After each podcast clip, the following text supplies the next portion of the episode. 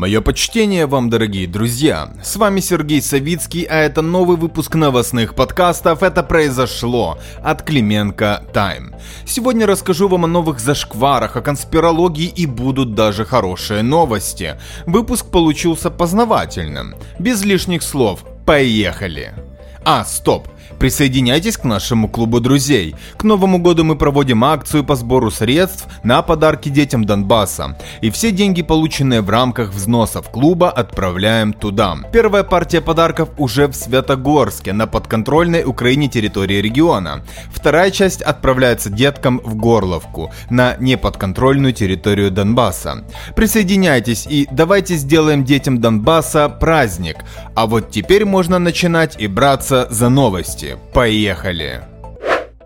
Начнем с ковидных новостей, но коронавирус не простой, а мутированный. История с опасным британским штаммом коронавируса продолжает развиваться. Все больше государств продолжают закрывать сообщения с Великобританией. Всего ограничения ввели уже более 20 стран. Самая жесть была в Германии, там прилетевшим из Великобритании пассажирам сейчас вообще не разрешают покинуть аэропорты. Китай также собирается закрыть авиасообщения с британцами. Новый штамм уже нашли в Риме. Словом, прямо-таки паника паника. Мы, конечно, не конспирологи, но еще вчера указывали на то, что штамм появится очень вовремя для активизации продажи западных вакцин. Мол, надо ждать объявления, что западные вакцины будут объявлены эффективными против британского вируса. И вот вуаля! Глава МОЗ Германии Йенс Шпан заявил, что существующие вакцины эффективны и против нового штамма. И добавил, что это подтвердили эксперты, представляющие европейские власти. То есть Шпан говорил о вакцине Pfizer и BioNTech, которые уже начали вакцинировать население Великобритании. Вся эта паника позволит повысить вакцинирование населения в странах Западной Европы западными вакцинами не менее чем на 30-40%, а то и в разы.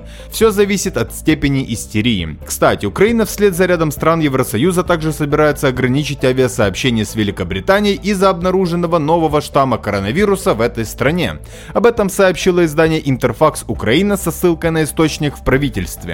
Принятие конкретного решения ожидается сегодня. При этом начинается жесткий хайп по поводу того, что британский штамм вируса короны уже в Украине. Мол, зарабичанин привез его на Закарпатье, о чем рассказал врач-инфекционист Виктор Петров на Украина-24. Вот только никто почему-то не делает акцента на его словах о том, что этот человек уже переболел этим штаммом. Полную цитату вы можете прочитать у нас в Телеграме, но стоит ли говорить о том, что если человек уже переболел, заболел, то заразился он где-то месяц назад в лучшем случае. Уже две недели или даже месяц этот штамм в Украине, так что нечего паниковать. Вирус мутировал и будет мутировать. Врач сам говорит, что это естественно, потому что вирус содержит только одну РНК, это один носитель генетического материала. Но хайп вокруг британского штамма все отчетливее лично нам видится таким себе промо для продажи западных вакцин, которые сейчас выводятся на рынок. Щепотка паники и желающих привиться становится больше. А речь об огромных деньгах, прям таки деньжищах, потому что вакцина от COVID-19 компании Pfizer стоит 15,5 евро за дозу. Кстати, какое удачное совпадение, не находите? Сегодня европейский регулятор одобрил использование вакцины Pfizer-BioNTech на территории Евросоюза. Теперь вернемся к нашим политическим разборкам. Замглавы офиса президента Олег Татаров, который после нападок НАБУ уже открыто пошел войной на главу нацагентства Сытника, сегодня сам приехал в НАБУ, чтобы получить подозрение по делу о скидке на паркинг в доме для Нацгвардии в рамках дела Микитосян. На месте он сказал, что на него у НАБУ ничего нет. Материалы дела против себя Татаров назвал сфальсифицированными, мол, это месть за то, что назвал его коррупционером юридически доказанным преступником. И да, Теперь это открытая война, а ссора со СМИ предсказуемо радостно несут весть, мол, Татаров временно сложил с себя полномочия. На период расследования НАБУ он будет защищать себя в суде как частное лицо. Заявил об этом не сам Татаров, а Подоляк. Он дал идентичные по смыслу комментарии корреспонденту и «Украинской правде». Так вот, соросятам не стоит слишком сильно радоваться этой новости, потому что по логике для самого Татарова этот шаг про широкую палитру возможностей для защиты. Да и ОП, судя по всему, сдавать своих не собирается, но это пока что.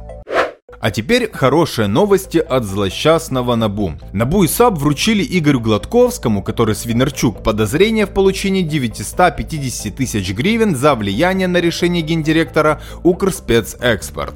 Новость о вручении подозрений некому фигуранту дела без упоминания имени опубликовала на своих официальных площадках Набу и САП. Деталь у нас в Телеграме. Уточнение о том, что речь идет именно об Игоре Гладковском, озвучили сразу несколько источников. Издание «Капитал» и журналист Олег Новиков. Надеюсь, что кейс Свинарчуков возобновится, а то они расслабились, а мы подзабыли. Здесь уместно напомнить, что недавно Игорь Гладковский проиграл апелляцию Bihus.Info в разбирательствах по их расследованию о коррупционных схемах в Укроборонпроме. Не писали об этой идее на нашем канале, но проговорим здесь устно. Вполне возможно, что движение по этому делу такой себе привет Петру Алексеевичу от, так сказать, западных партнеров. Большая ошибка считать, что он заодно с арасятами и молодыми дарованиями вроде Сытника и Гончарука. У этих ребят своя игра и свои хозяева. А раз так, так может свинобором это Ахиллесова пята в которую уже нацелились? Точно так же, как нацелились в Ахметова и его энергетику делом об убийстве Евгения Щербаня. Или в Коломойского с его делами в США. Поживем увидим, пока идем дальше. Юрий Витренко, теперь исполняющий обязанности Министерства энергетики, несмотря на провальное голосование по его назначению. Об этой новости написал нардеп Алексей Гончаренко. К слову, очень удобно, что немногим ранее покинула это ведомство, уволившись с поста замминистра не чужая Ахметову Ольга Бусловец, которая также была ранее в статусе ИО, но ушла она с него после того, как в Раде приняли закон, урезающий полномочия глав министерств с приставкой ИО.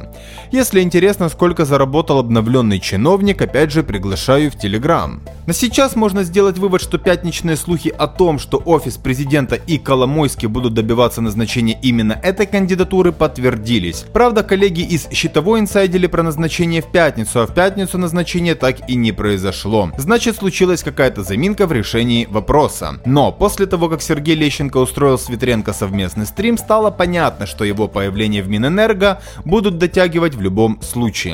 Кстати, Соросята раскладом с назначением Ветренко в статусе ИО также останутся довольны. Хоть они за него и не голосовали, но медийно поддерживали и поддерживают. К чему такая, казалось бы, биполярочка, спросите вы? А дело все в том, что их цель сбить Ахметова с Министерства энергетики в рамках, опять же, своей кампании, которую мы разбирали все в том же Телеграме. Компании привлекаются западные агенты как в медиа, так и в силовых структурах. Главное, убрать его, а с Коломойским им будет гораздо проще разбираться, учитывая, как я уже сказал, его шлейф в Штатах. Ну а Ветренко, его ведут к статусу первого вице-премьера, а в дальнейшем и премьера. Это тоже не секрет.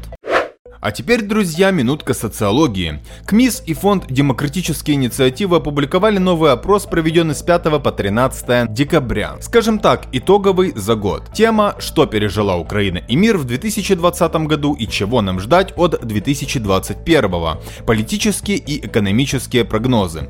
Все подробности в цифрах будут в Телеграме, а я расскажу в нескольких тезисах. Неудачник и политик года – это Владимир Зеленский. Серебро взял Петр Порошенко. Очевидно, что для Зеленского 2021 год уже точно будет определяющим. Либо выполнение обещаний рост рейтинга, либо сидеть и ждать, когда придет Джокер и обрушит его поддержку. События года в Украине это коронавирус, на втором месте война на Донбассе. Как вы понимаете, упоминали их в вопросе преимущественно в негативном ключе. Положительно люди воспринимают большое строительство, а отрицательным событием считают повышение цен на коммуналку и лекарства. Ну, это вполне логично. Меньше всего украинцев интересовали опрос Зеленского, антиколомойский закон, отставка Рябошапки, решение КСУ по антикоррупционным органам и протесты против карантина. Это, мягко говоря, идет в разрез с повесткой дня на телевидении, не находите? А как же народ стурбованный? Кстати, начало эпидемии в Китае также стало мировым событием года, на втором месте события в Беларуси.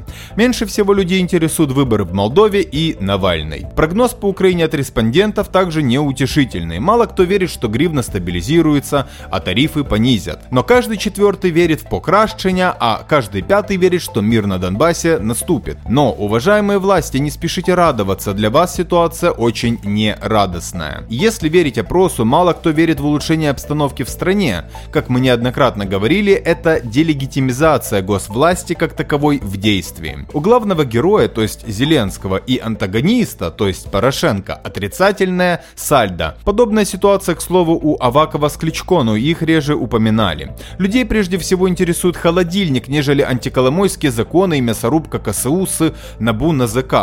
Пора бы уже сделать выводы, нет? Жизнь людей куда важнее прикольных видосиков. Следующая новость явно не из числа главных за день по важности, но уж точно главная по степени абсурдности. Как вы думаете, чем занимаются в Министерстве культуры Украины? Может развивают театры или киноиндустрию? Нет, завтра, 22 декабря, Минкульт при поддержке ЮНЕСКО проведут марафон «Культура и традиция приготовления украинского борща».